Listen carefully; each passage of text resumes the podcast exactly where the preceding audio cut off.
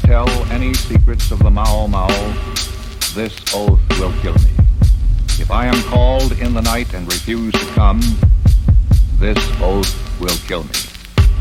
If I see anyone steal white man's property, I must help him. I must hide what he gives me and say nothing, or this oath will kill me.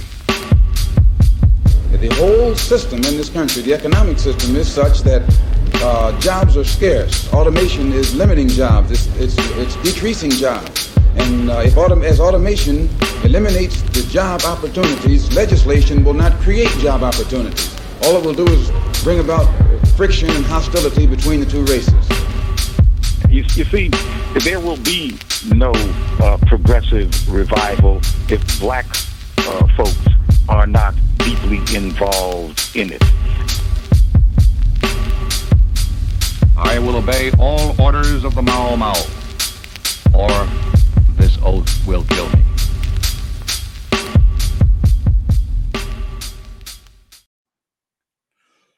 Peace and greetings to the chat. Peace and greetings to the audience. This is Pascal Robert, your host of the Mau Mau Hour.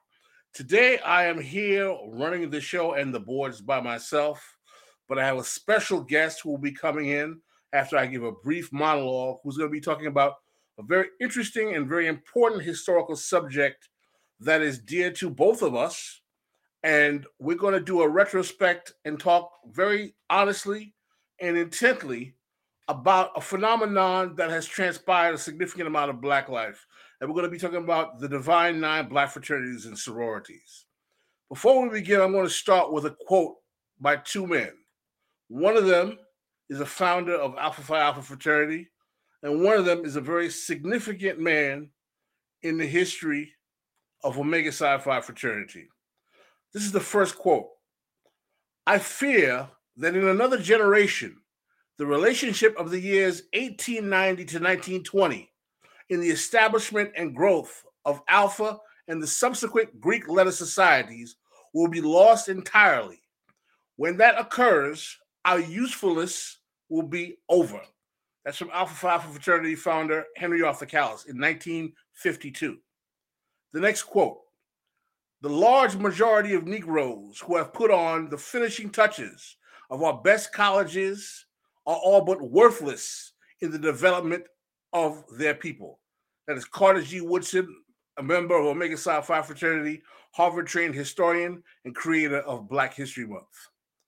The point of today's Mau Mau Hour is to interrogate the social, historical, and, and political, as well as class utility of the Black fraternity and sorority movement that starts on the collegiate campus at Cornell University in 1906 and spreads throughout the country until we have what is called today the Divine Nine. The purpose of this interrogation is to ask Do these organizations provide a service that is useful to the empowerment of the Black masses? Or are they an organization filled with educated elites who are a comprador petite bourgeoisie who help facilitate the utility of the ruling class in capital? And instead of actually transforming the status quo, become enablers of the status quo. There are certain facts that must be reckoned with. Since the civil rights movement, the wealth gap among Black people, as much as we talk about the wealth gap, has gotten worse than it was prior to the civil rights movement. Prior to the civil rights movement, the wealth gap amongst black amongst black was much less. Today, the top 10% of black families own 75% of black wealth. As a matter of fact, not only that, between the 1970s and today, the, the top 10%, the top 5 to 10% of blacks saw a doubling of the economic condition, while the bottom 85% of blacks saw their income and wealth stay completely flat and stay the same. the question becomes if the economic position and condition of Black America in the majority, if we assume is being led by this quote unquote talented 10th or divine nine, as they claim to be so crucial, why have phenomenon like mass incarceration, deindustrialization, massive gentrification, things like eugenics, chart public school gutting charter school movements, totally neoliberal capitalist political actors, the development of the corporate funded black political class, who are all populated by members of these organizations. If this is the quote unquote leadership that comes out of these entities, then the question becomes whose interests are they actually serving? To engage with that conversation with me, I have a good friend of the show, someone who I have profound respect for, who has been here before. And we're going to take a trip down memory lane on the origins of these organizations and how we got here. And we're going to talk about things that they've done in the past that many, many may not know of. And the person that I'm going to talk to is specialist in not only educate public school education and education of black youth, but a master specialist of the subject of eugenics, Mr. Jeff Kennedy. Welcome, welcome everybody. Uh, thank you for inviting me to the Mau Mau Hour. It's a pleasure to be uh, with you again. Um, I'm gonna let you take. I'm gonna let you take the lead on this, Pasco. But I really would like for you to discuss how did we get here. Uh, okay. How the reason why we're here on this particular show on this particular night. Let's let's get in a little bit of that. Let's talk about it. Let's let's do it up right now. That's right. Let's make this clear. After the last episode, we have Jeff on, where we had uh, Professor Bridget Robertson on. Jeff and I had been talking about the importance of doing a show on the relationship between black fraternities and sororities and eugenics. And we wanted to do one to talk about their role in the eugenics in the early 20th century. What sparked off this show are some rather controversial posts that I put on social media as a consequence of evidence that I have had from actual documentation from other competitor fraternities that came after or were founded after my own that basically directly correlated their founding to the sentiments they had to early members of my fraternity, which is Alpha Phi Alpha fraternity. As I told you, that Jeff Kennedy is a member of Omega Psi Phi fraternity. I'm a member of Alpha Phi Alpha fraternity. Now, one of the things that those who are not familiar with the Divine Nine, that one of the things about Alpha Phi Alpha fraternity is that it prides itself as being the first intercollegiate undergraduate black fraternity founded for black men was founded at Cornell University. Our second chapter, which is our beta chapter, was founded at 19, in 1907 at Howard University. What many people do not know is that there were profound social phenomenon in terms of status competition, aspects of colorism, aspects of social hierarchy, and division in terms of arrogance and a sense of elitism that caused friction amongst students on Howard University's campus that basically caused, you could argue, a nuclear eruption that get, what ends up giving birth to what become eight other organizations, four sororities, and five other uh, fraternities, or four other fraternities, excuse me. And the argument that I made is that oftentimes what is accused to be stereotypes and what caused this friction or division is about things like the alphas were engaging in the, uh, the brown paper bag test, or the alphas were elitist in terms of family lineage, so on and so forth. And what I had known as an alpha is that the alphas were definitely arrogant and elitist to the point, and I told Jeff this. We had one of our old general presidents of Alpha Alpha who literally said, and this is a quote that was said at a convention Alpha Phi Alpha has gotten so hot that if Jesus Christ himself were alive today, he could not become a member of this organization. And he didn't say that with pride, he said that with condemnation. My only argument was that not that the Alphas were acting in a rather clannish, kind of arrogant, elitist way, but that the charge of particularly colorism and family lineage was unfounded based on the history that I had studied. And that debate between Jeff and I, and Jeff did something where he he took it a little further. Okay, can, may, may I jump? May I jump in here right now, or are you frozen? Can everyone hear me? Are you frozen? Okay, where are we? Okay. All right, can I jump in here? Yes. And and, and say that another part of the another part of the story, maybe not as eloquent or as long as uh, Pascal just gave it. So Pascal basically uh, got fired up uh, in his discussion, as he does from time to time, and he posted on Facebook a post that basically talked about my fraternity. And what he wrote specifically, and I'm, I'm, I'm going to quote him look at the nonsense pretext this founder of Omega Psi Phi gives for starting their fraternity. He's a light skinned, then damn near all the beta chapter of Alpha Phi Alpha between 1909 and 1913. And we already know the economic standing and family status was not a barrier to membership in Alpha Alpha Phi Alpha at Howard. Rejection is hell of a motivator. And I kindly ask uh, Pascal to uh, resend and take down that post. And when he didn't, I just shared it with my frat brothers. Yeah, in and, five minutes. In five and minutes. within and within a few minutes, they were scouring Pascal's Facebook page and everything they could find on Pascal Robert to get the record straight. Now, why this is important, why this is important is um, the the the historical record is just inaccurate, and I think Pascal for having this show to somewhat correct that. Well, um, let me let me let me make let me make a point because I have I have well, some. You gonna let me finish? Let, let okay, me finish. I'm sorry. Okay, let me finish.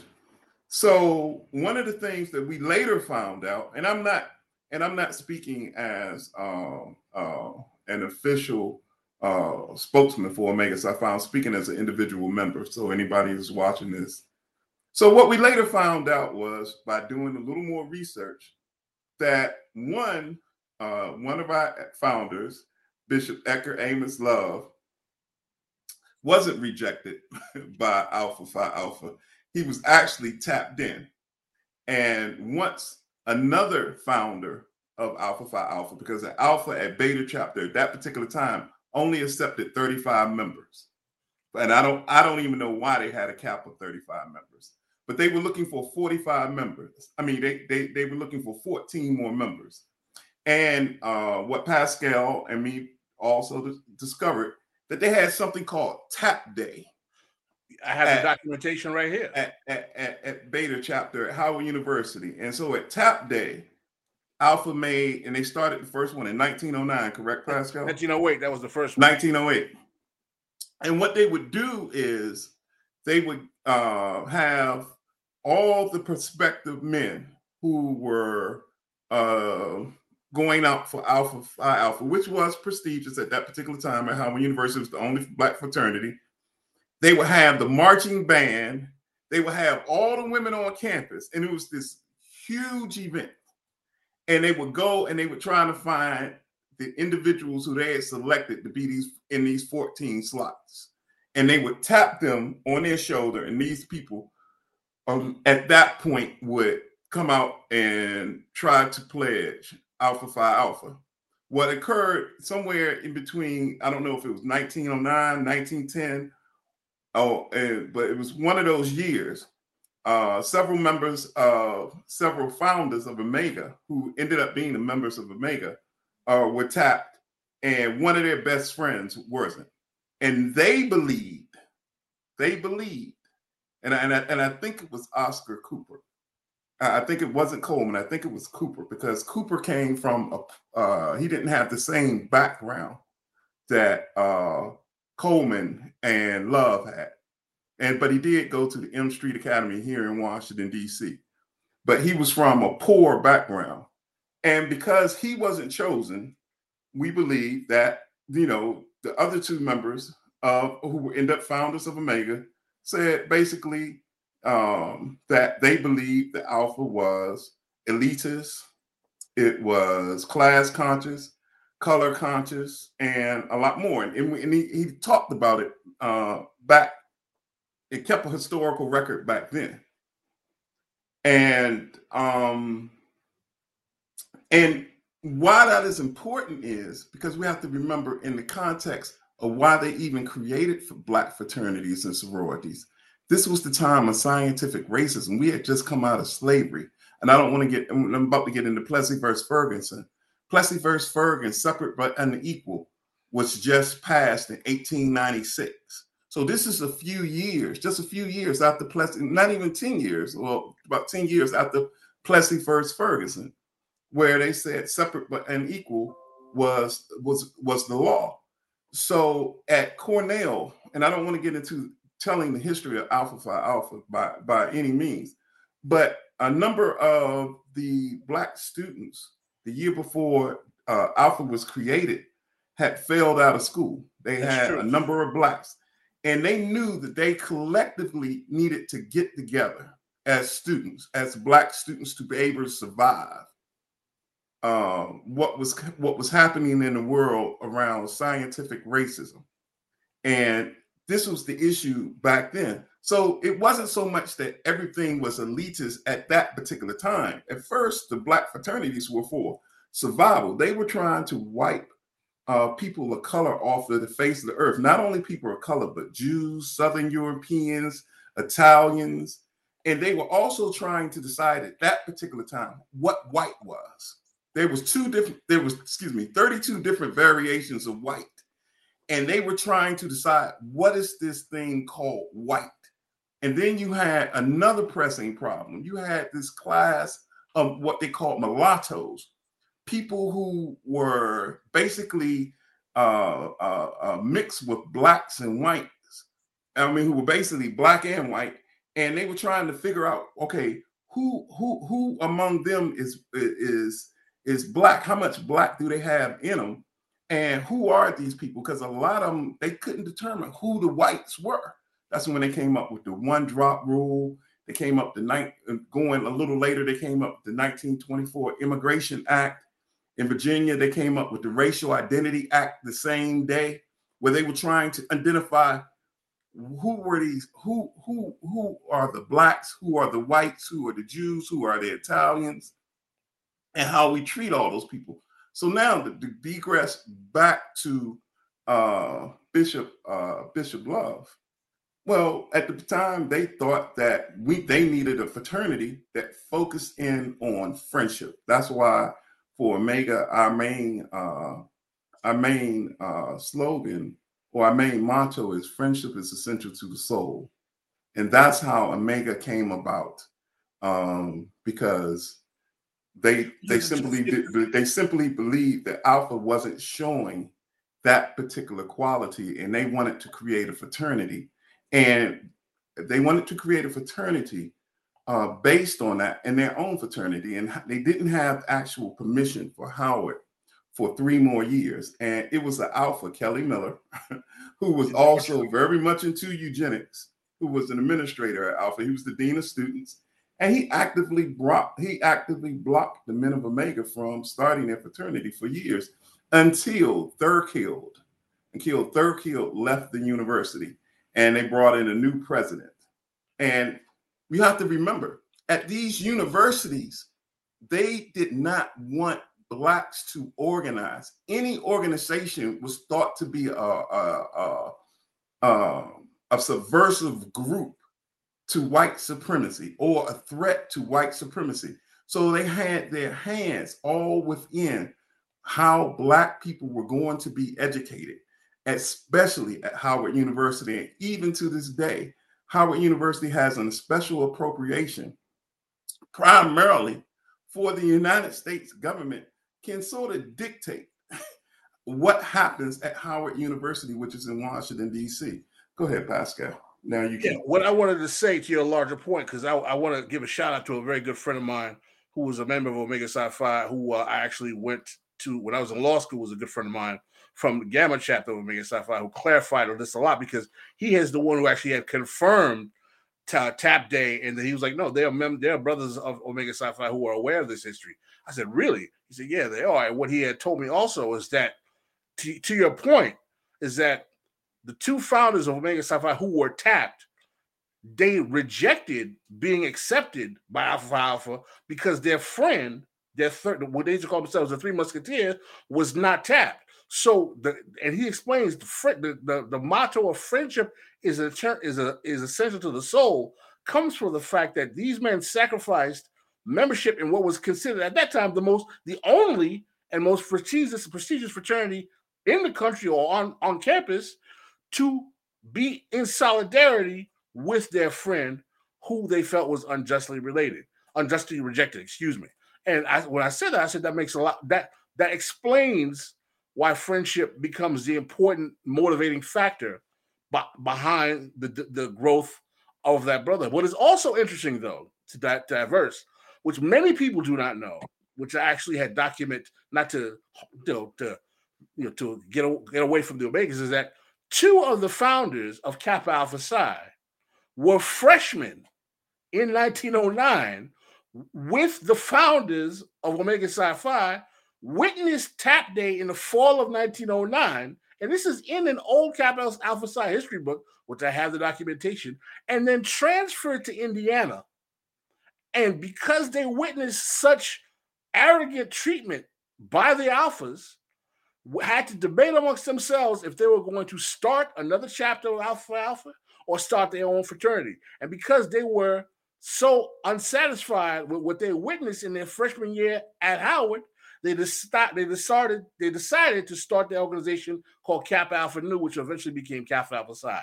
So this not only tap day, but the sense of exclusivity that the alphas were emanating at Howard helps create a chain reaction that expands this phenomenon basically throughout the country. Now, I don't say this as a point of pride or, or honor or integrity. My position is that all of these organizations whether they be the Boule, Alpha, Omega, Sigma, Kappa, Iota, aka Delta, I don't care, are all compradors and work at the behest of the ruling class. I have publicly spoken against them all and in my own organization, and, and Jeff can attest to this, even within the sanctity of my own organization's meetings and, and thoroughfares, to let them know what my opinions are of them in terms of their role as being collaborators with the ruling class. So I didn't. One thing I put up a post is that I didn't want the men of Omega Psi Phi to feel that I was s- selectively antagonizing them because I have been antagonizing my own organization for years. And I put up a video of a debate that I had with brothers in my chapter about the way in which the politics that our organization has supported has helped facilitate some of the worst conditions for Black people in the post civil rights era.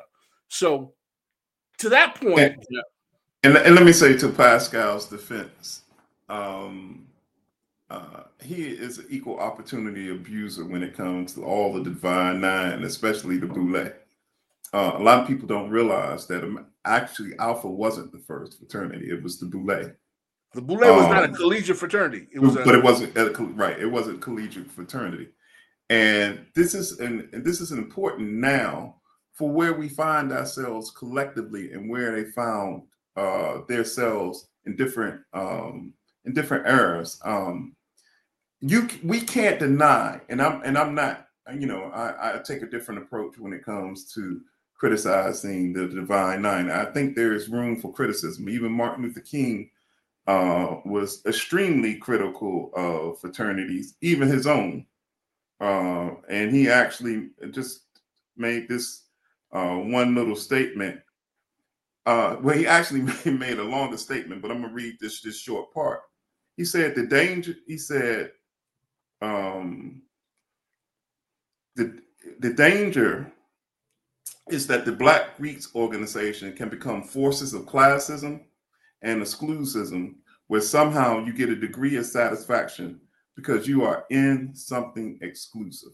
Now, Martin Luther King had a much more uh, negative critique of fraternities and sororities, but I'm, I'm not I'm not going to go there in this this bit of time. That's a, that's actually a whole show, and I think you would agree, Pascal, why he did that. But when you had such men as Ralph Bunche, uh, who was alpha, you had Paul Robeson, who was alpha, you had Ernest Everett Just, who was the, uh, an omega, you had Carter G. Woodson, who was omega.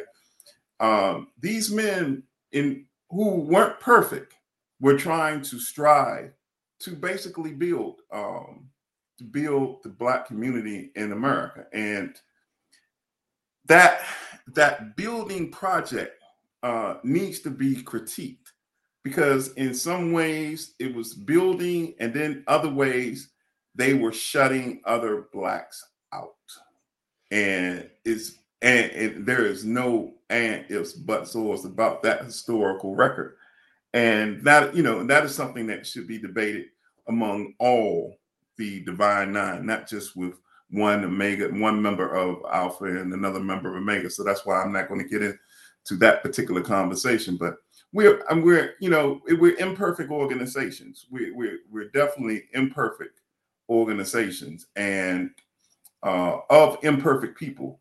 But I've seen uh, imperfect people do some very great work and some very hard work. And I, and I and for me and my fraternity, um, we have our issues. You know, um, we're not perfect, but for the blood, sweat, and tears that uh, Omega has poured into the Black community, I'm very proud of, of many of the efforts since the founding of this particular fraternity. Oh, now you're going to do a commercial for the Qs on on my show, man? Really? Well, I, that's why that's why I have on the shirt, brother. I'm, I'm oh, you got Omega Psi Phi Alpha. Yeah, I'm, I'm, proud.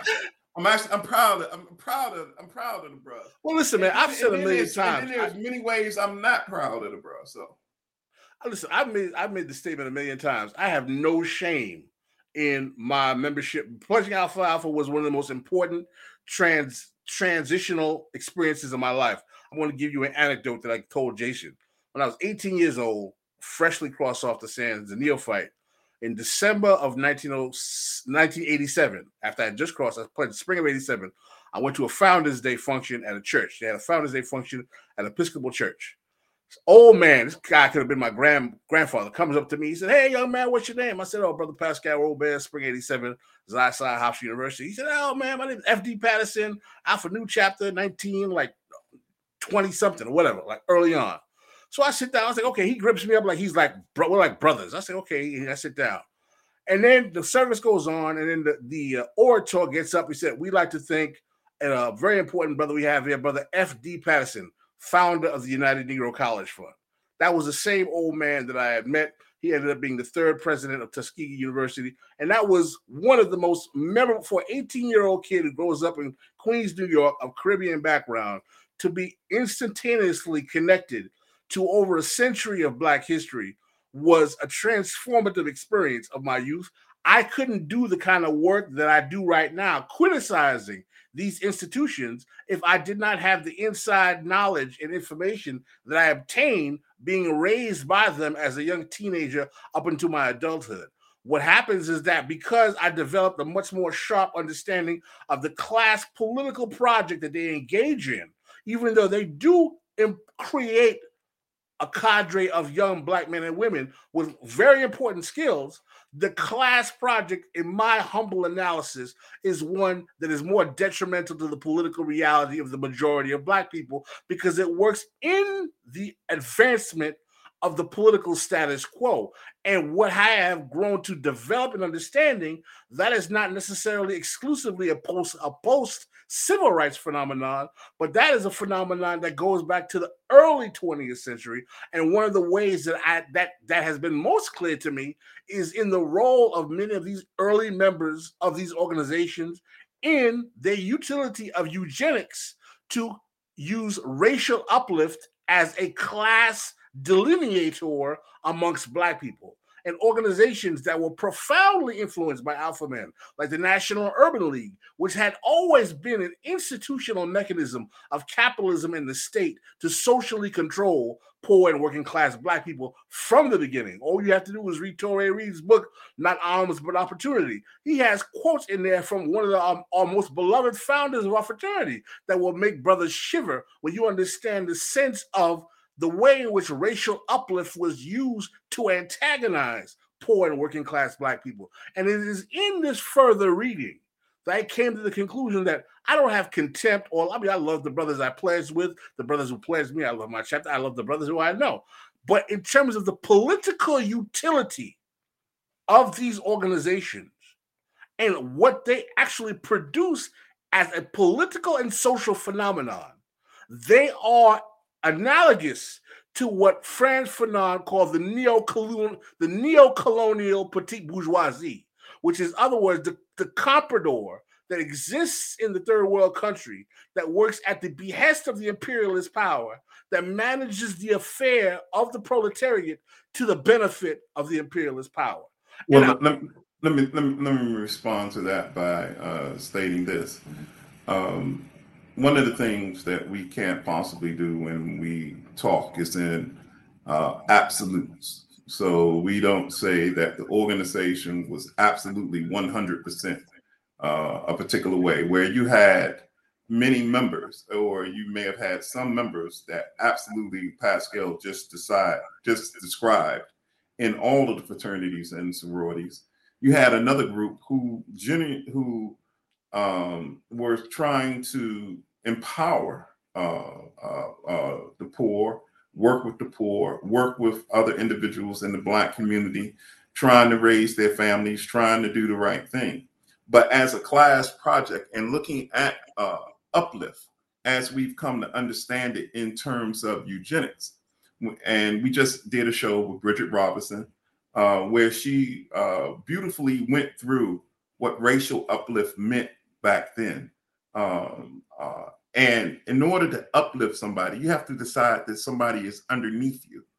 And what we had in many of the urban areas and in some southern areas, not many, uh, more in the urban areas, were people who had gotten comfortable with white society. And, and many of them were the the sons and daughters of the uh, uh, patriots, uh, presidents, of individuals uh, of, of, notability from the slave, I mean, from the slave owner class, and they were a lot of the children. And at that particular time, when they started creating the fraternities, they had about we they had about I think it was about fifty thousand uh, African Americans or blacks as they Negroes as they were called in the country who were doing extremely well. And and, and especially in Washington D.C you had this class of, of black who was doing, I mean, with Negroes and color, as they would call it that particular time, who were doing extremely well. And then you had this great migration of people who were being run out of the South because somebody named uh, uh, Booker T. Washington had basically wanted to give up, the, had not basically wanted to, but gave up uh, the the the political rights of Africa, I mean, of the colored, uh, so that they could, uh, so that they could live in the South amongst, you know, uh, uh, uh, whites. And when he came up with the Atlanta Compromise, I mean, this set blacks back. I mean, I, I can't say probably back to slavery. And that is why he was welcomed by so many organizations and just just lifted up. I mean, he made one speech and next thing you know, he's up at Harvard receiving an award. And even when he got there, Du Bois was like, Well, who is this guy? I mean, he made one speech, 1895 Atlanta Compromise. And now all of a sudden, you know, he's lifted up as the greatest black leader that there is because his speech said that blacks would basically stay in their place, not try to politically organize, and um, and they were going to use them to educate other blacks to do the same. And and that fit right in with you know with the north and the south. And that's what a lot of people don't realize. It was not only the south but the north they wanted blacks to stay in their place. They weren't comfortable with them receiving some of the same uh, accommodations some of the same housing some of the same jobs. They weren't comfortable with looking at blacks or the colored as they would call it that particular time as equal beings, as equal human beings. So that goes back to why doing scientific racism and the, and the period of the eugenics movement that we had to organize. We we had to gather ourselves because they were saying that we were not still human, and that now it was hereditary, that it was in our blood.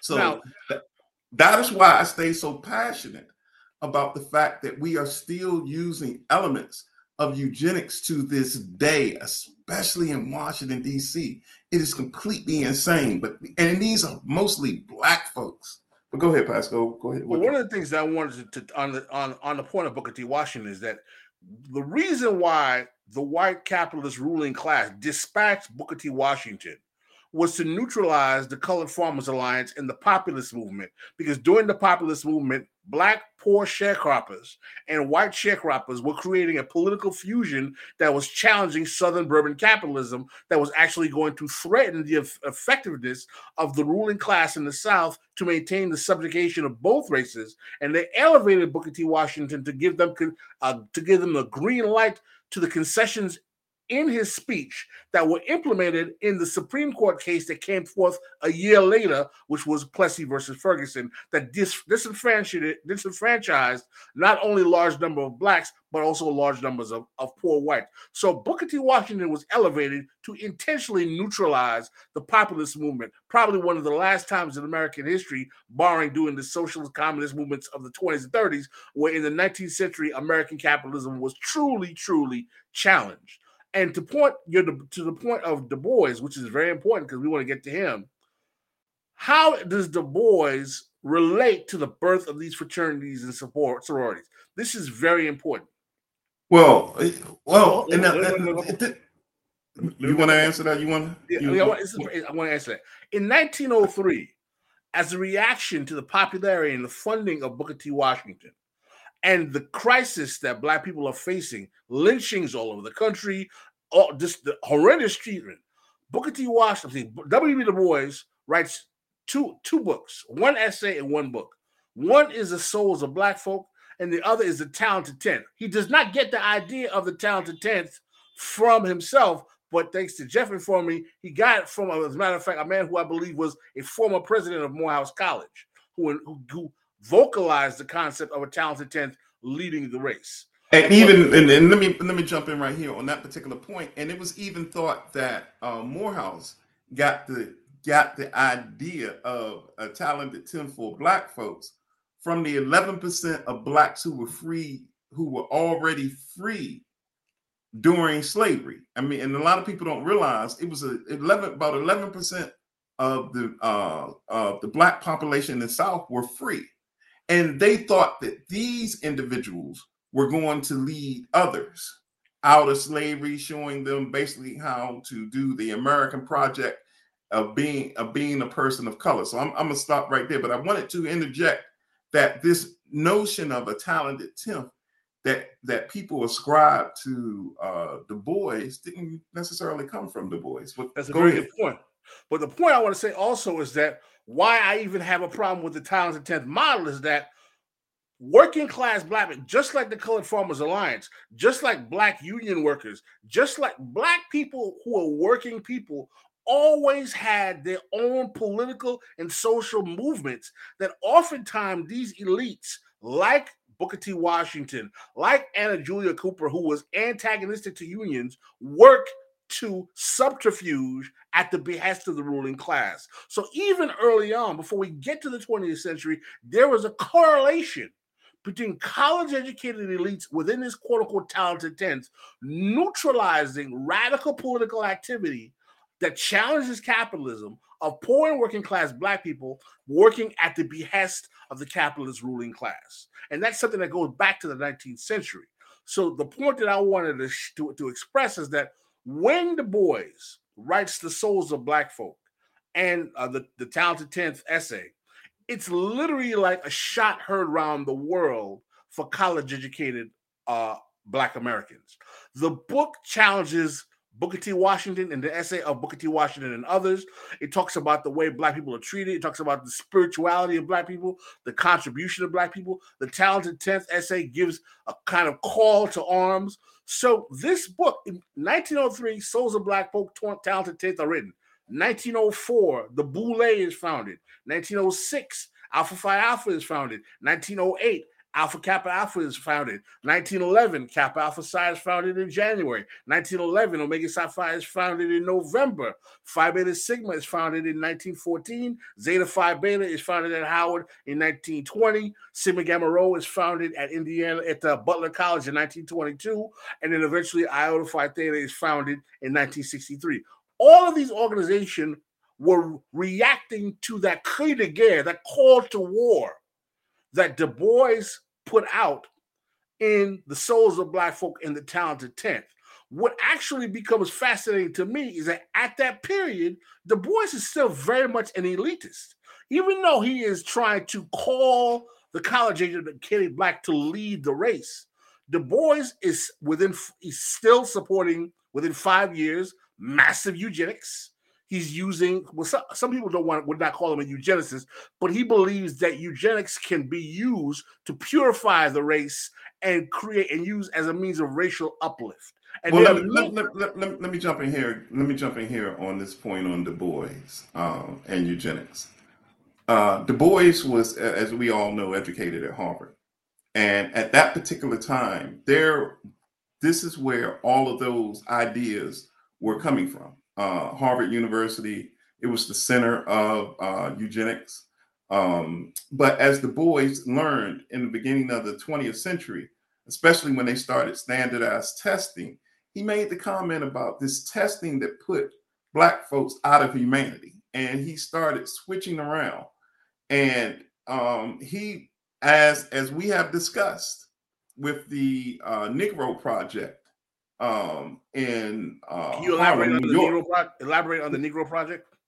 Uh, the Negro Project was um, where they had invited Margaret Sanger, who was with the Birth Control League, to come to New York, uh, and she the invitation to the invitation to come to Harlem was done by uh, the Urban League, which That's was, Urban was run by the, the first six presidents of the Urban League, as Pascal would tell you, were all alpha men. This was a basically a project of Alpha, uh, where they had invited the Urban League, I mean, excuse me, they invited the Birth Control League, Margaret Sanger, to Harlem.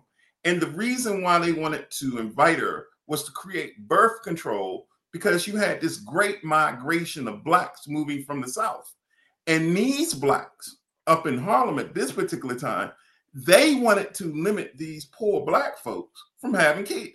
That's Let's correct. just put it out there exactly where it was. They was like, no, we have a pretty good relationship with, you know, the whites. We got a good, pretty good social order going on up in here in New York, and you and you're coming up by the hundreds of thousands, and you're changing, you're changing um, our social order.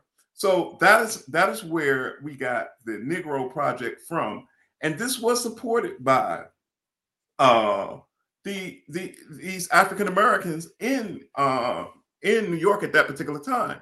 But what's happened in and we and we got to tell a balanced picture in Chicago when they started finding out what Hitler was doing in Germany around eugenics. And eugenics was first given by the British, taught to the Americans, and the Americans and the and the Americans and the British built up the German eugenic system. And that's what a lot of people don't realize. And even till this day, it started in uh, it's it, it, grew in America in ways that it couldn't happen in Britain. And so from people from Winston Churchill to Arthur Balfour to uh, uh, Marie Stopes, they were all great eugenicists. Keynes, who started the uh, Keynes, who started the World Bank, he was the director of the British Eugenics Society for years. So you can go to Beatrice Webb, who was the co-founder of the London School of Economics and you you'll see that all of these British uh, great thought to be great uh, scholars and friends of the and fellows of the Royal Society were uh, eugenicists. You know, I, I, I did a conference, um, and I was actually recognized by the uh, by the uh, British, I mean, excuse me, the Eugenics Education Society in 1907, who's now is the Adelphi Adelphi Genetics Forum. Uh, last October, and um, we, we we did a conference with them, and it was amazing how they had switched around, and now they were against eugenics. So these were people who actually voluntarily voluntarily joined what was the Galton Society, and some who joined it when it was the original Eugenics Education Society, and for years have been perpetuating the fact that they believe that black folks, Italians, uh, Jews were biologically inferior. And these thoughts are still with us very much so in, in American society. Oh, so no. when it goes back to so to, to get back to Du Bois, Du Bois refuted the talented Tenth in the 1940s when Hitler showed uh, in its purest form what eugenics was. The black folks in Chicago, if you go back and read those Chicago defenders, I think uh, uh, Dr. Uh, Bridget um, Dr. Robinson did an excellent job. We got to have her on a, another show, you know, talking a little longer about this. If you go back and look at the Chicago Defender, and you'll see black saying, wait a minute, we have to fight what's going on in Germany. It was black folks. White Americans were supporting Hitler. And that is something that you, white Americans did not want Jews in this country. And if you go back and look at the historical record, even American Jews didn't want uh, Jews to come over to the United States.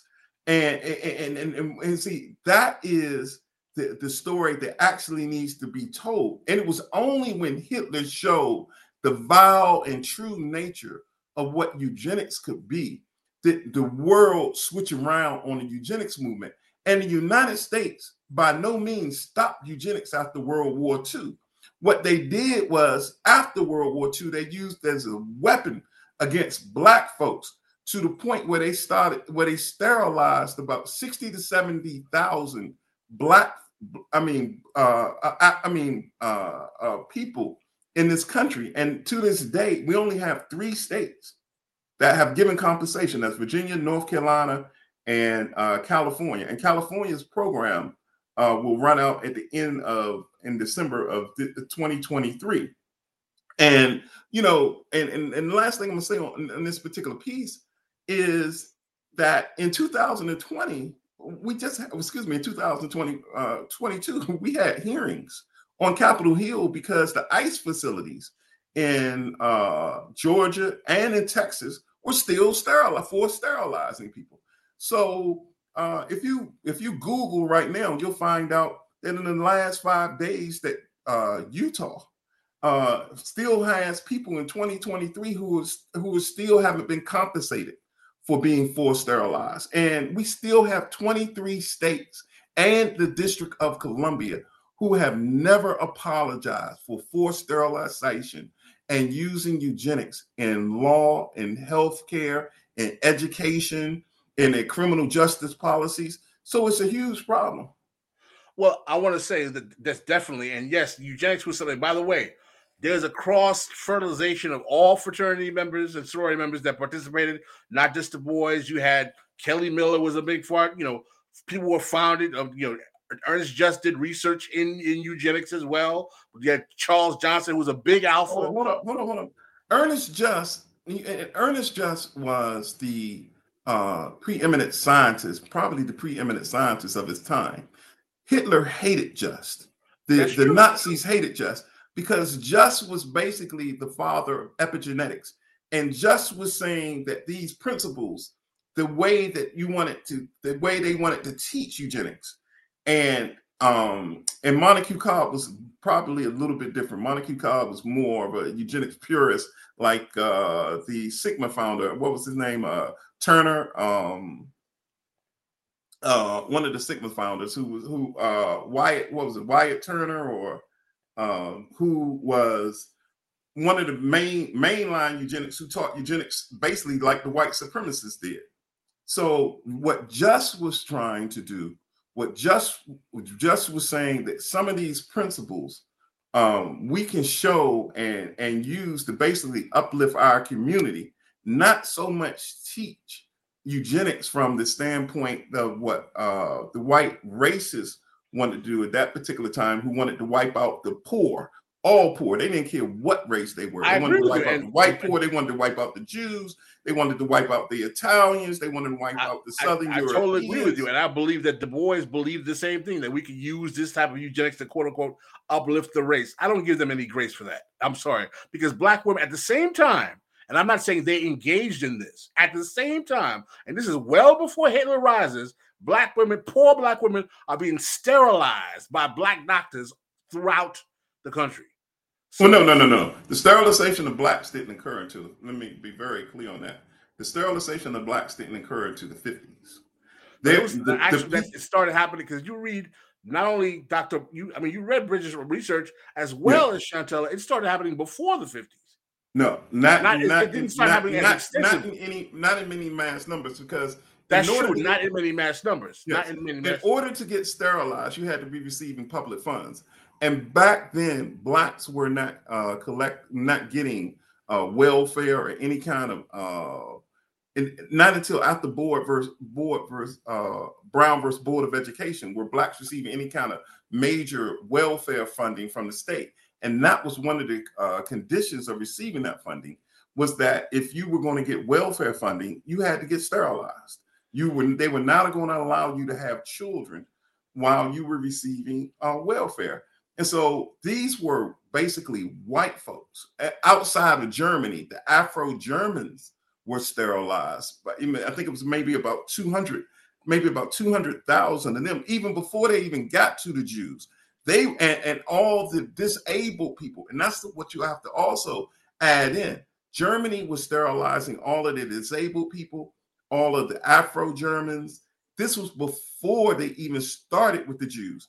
And e- even if you go back to Congo, if you go back to Leopold, what he did in um, what he did in, in in Congo, what we now call Congo, um, and the, the massacre that occurred then. If you go back to uh, uh, South Africa and um, uh, is it Devil's Island?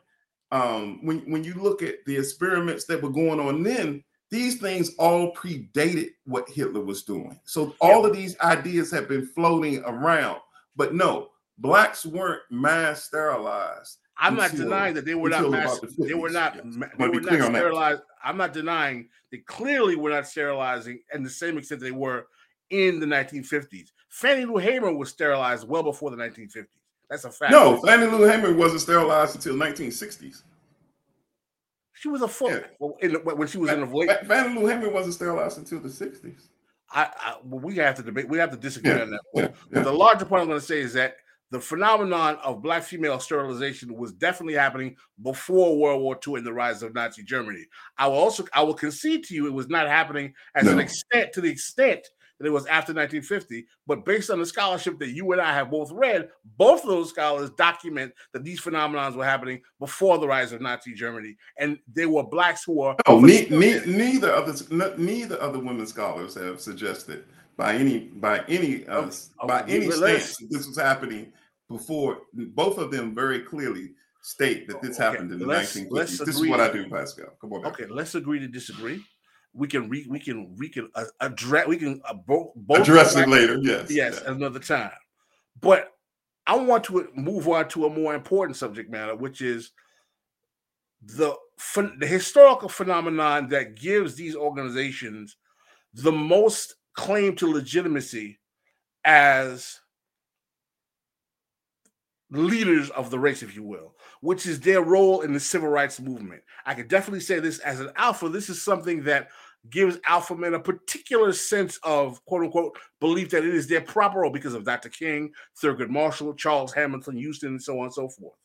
What is very important to understand is that we should not deny that these organizations and mass numbers of Black Americans participated in a noble struggle, struggle against Jim Crow. But we have to understand the political and the geopolitical context of Jim Crow and why ending Jim Crow was a ruling class agenda that had been delineated even going back to the 1940s and right during World War II.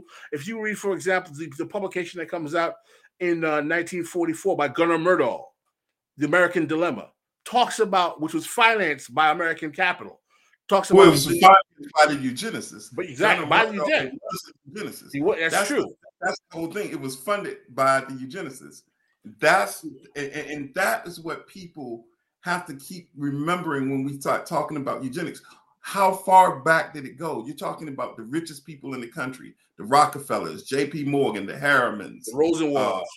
the, the Rosenwalds. Yes, I mean, so when, when you when you when you start adding that the richest, this was a almost a religion for the first forty years in this of the of uh, of the twentieth century in this country. So when you go back into that history and you start understanding why she's still alive and well now. But go ahead with your the point. point I want to say is that one of the major driving forces behind the necessity and facilitation of the civil rights movement is that number one, because of the advanced technology of agricultural technology in the South, sharecropping labor becomes obsolete. Number two, the major, major international image of the United States abroad in the face of competing with the Soviet Union's pop- popularity in the newly decolonized countries from Africa to India and the global south made it public number one agenda for American State Department that it was bad for American capitalism and American foreign policy. And the great book that you could read that talks about this is Mary Dudziak, Cold War Civil Rights. Explains that the Secretary of State issues a amicus curiae brief with the Secretary of Defense issues this amicus curiae brief in the Brown v. Board of Education case, basically telling the court we need you guys to basically uh, found on the behalf of the NAACP to end this because this is bad for foreign policy. And this is documented. Now, this does not diminish the role of all these individuals, but what I'm trying to say is that these quote unquote civil rights organizations were working in relationship with the state and the ruling class to fulfill a ruling class agenda that was necessitated by the Cold War politics of this time. And oftentimes, what you hear is that, oh, you know, it was Thurgood and it was this and that, and is that these men were being were working as pieces in a chessboard of American geopolitics when even before them, there were more radical people like Paul Robeson, like Bayard Rustin, like A. Philip Randolph, who were socialists and communists. And all three of those men are members of fraternities and sororities who were directly challenging capitalism, who did not. Well, in, in the Amer- in the American project, Pascal, as you know, everything is a class project of the ruling class. There, there, is only the ruling class. I mean, um, the little piecemeals that everyone else gets is um, it is a, is concession by the ruling class. And even today, I mean, that, that is why we're in the situation that we're in today in, in both parties, whether it's the Republican Party or the Democratic Party. Both of them are controlled by special interests. And the only thing that America gets, only thing that America gets is um, whatever leftovers that ruling class decides to give them to keep that to keep that free market system, that that capitalist system uh, alive and well. By the way, we have a citation that confirms you were right. This Hamer was was uh, sterilized in 1961, so you got credit for that one. I'm not going to change my position on sterilization being used before World War II, but we, we'll investigate that. We'll Well, I, I think you might. I think I think you might want to. Uh, uh, uh, I, I thank you for conceding that, but uh, I But think you might want to just waiver. I mean, just pass on that particular scholarship because you know where I sit in the world in that particular subject. I understand, Well, again, we, we we can have that debate at another time. But the larger point, I'm back to the civil rights movement. The larger point I'm trying to say is to not to diminish or to uh, deny the role of uh, liberal forces, black liberals, and the civil rights actors and protesters in bringing forth the victories of the civil rights movement. But they were even even Baldwin and King were aware that the international perception of what was going on in the world, particularly in, Af- in Africa. But a lot of people don't realize that African leaders at the first initial meeting of the Organization of African Unity pressured John F. Kennedy to proposed civil rights action to protect blacks in the South, and Kennedy responded, and so did Rusk, who was the State Department head of the State Department, saying that, listen, we've got to do something, and this is bad for our perception in Africa. So these international phenomenon have a significant role, and my position is that oftentimes we lay too much credit on these elites as being the keys to opening these doors without looking at the civil rights movement in greater context. But we're coming on to a full hour. We took the full hour. Yes, this was a great conversation. Again, you got one point, or maybe against one point on the Fannie Lou Hamer sterilization. We're going to come back and talk about pre whether or not there were sterilizations of black women before uh, the rise of Nazi Germany. We'll talk about that another time. We both, we all have the books. We can talk off off air, and we'll resolve that in a public post that I'll um, share with you. I, th- I thank you. I, I, thank you for having me on the show. I, thank you for having listening, for listening to this very important conversation, and also to remind people we're not doing this for points. We're doing this so that we can free uh, people of color, Black folks, all across the all across the African diaspora, because these are very valuable conversations that we need to have uh, to save our families and so that we can grow as a people as as fully uh, and become fully human as God made us. So thank you for having me uh, again, and one for the cues. yeah, one, for, one for the cue. All right, All right, folks, come check us out on our next episode tomorrow. We'll be doing our political roundup, and we are.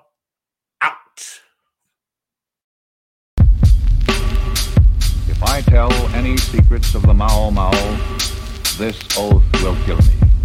If I am called in the night and refuse to come, this oath will kill me. If I see anyone steal white man's property, I must help him. I must hide what he gives me and say nothing, or this oath will kill me. The whole system in this country, the economic system, is such that uh, jobs are scarce. Automation is limiting jobs. It's, it's, it's decreasing jobs. And uh, if autom- as automation eliminates the job opportunities, legislation will not create job opportunities. All it will do is bring about friction and hostility between the two races. You, you see, there will be no uh, progressive revival if black uh, folks are not deeply involved in it. I will obey all orders of the Mau Mau, or this oath will kill me.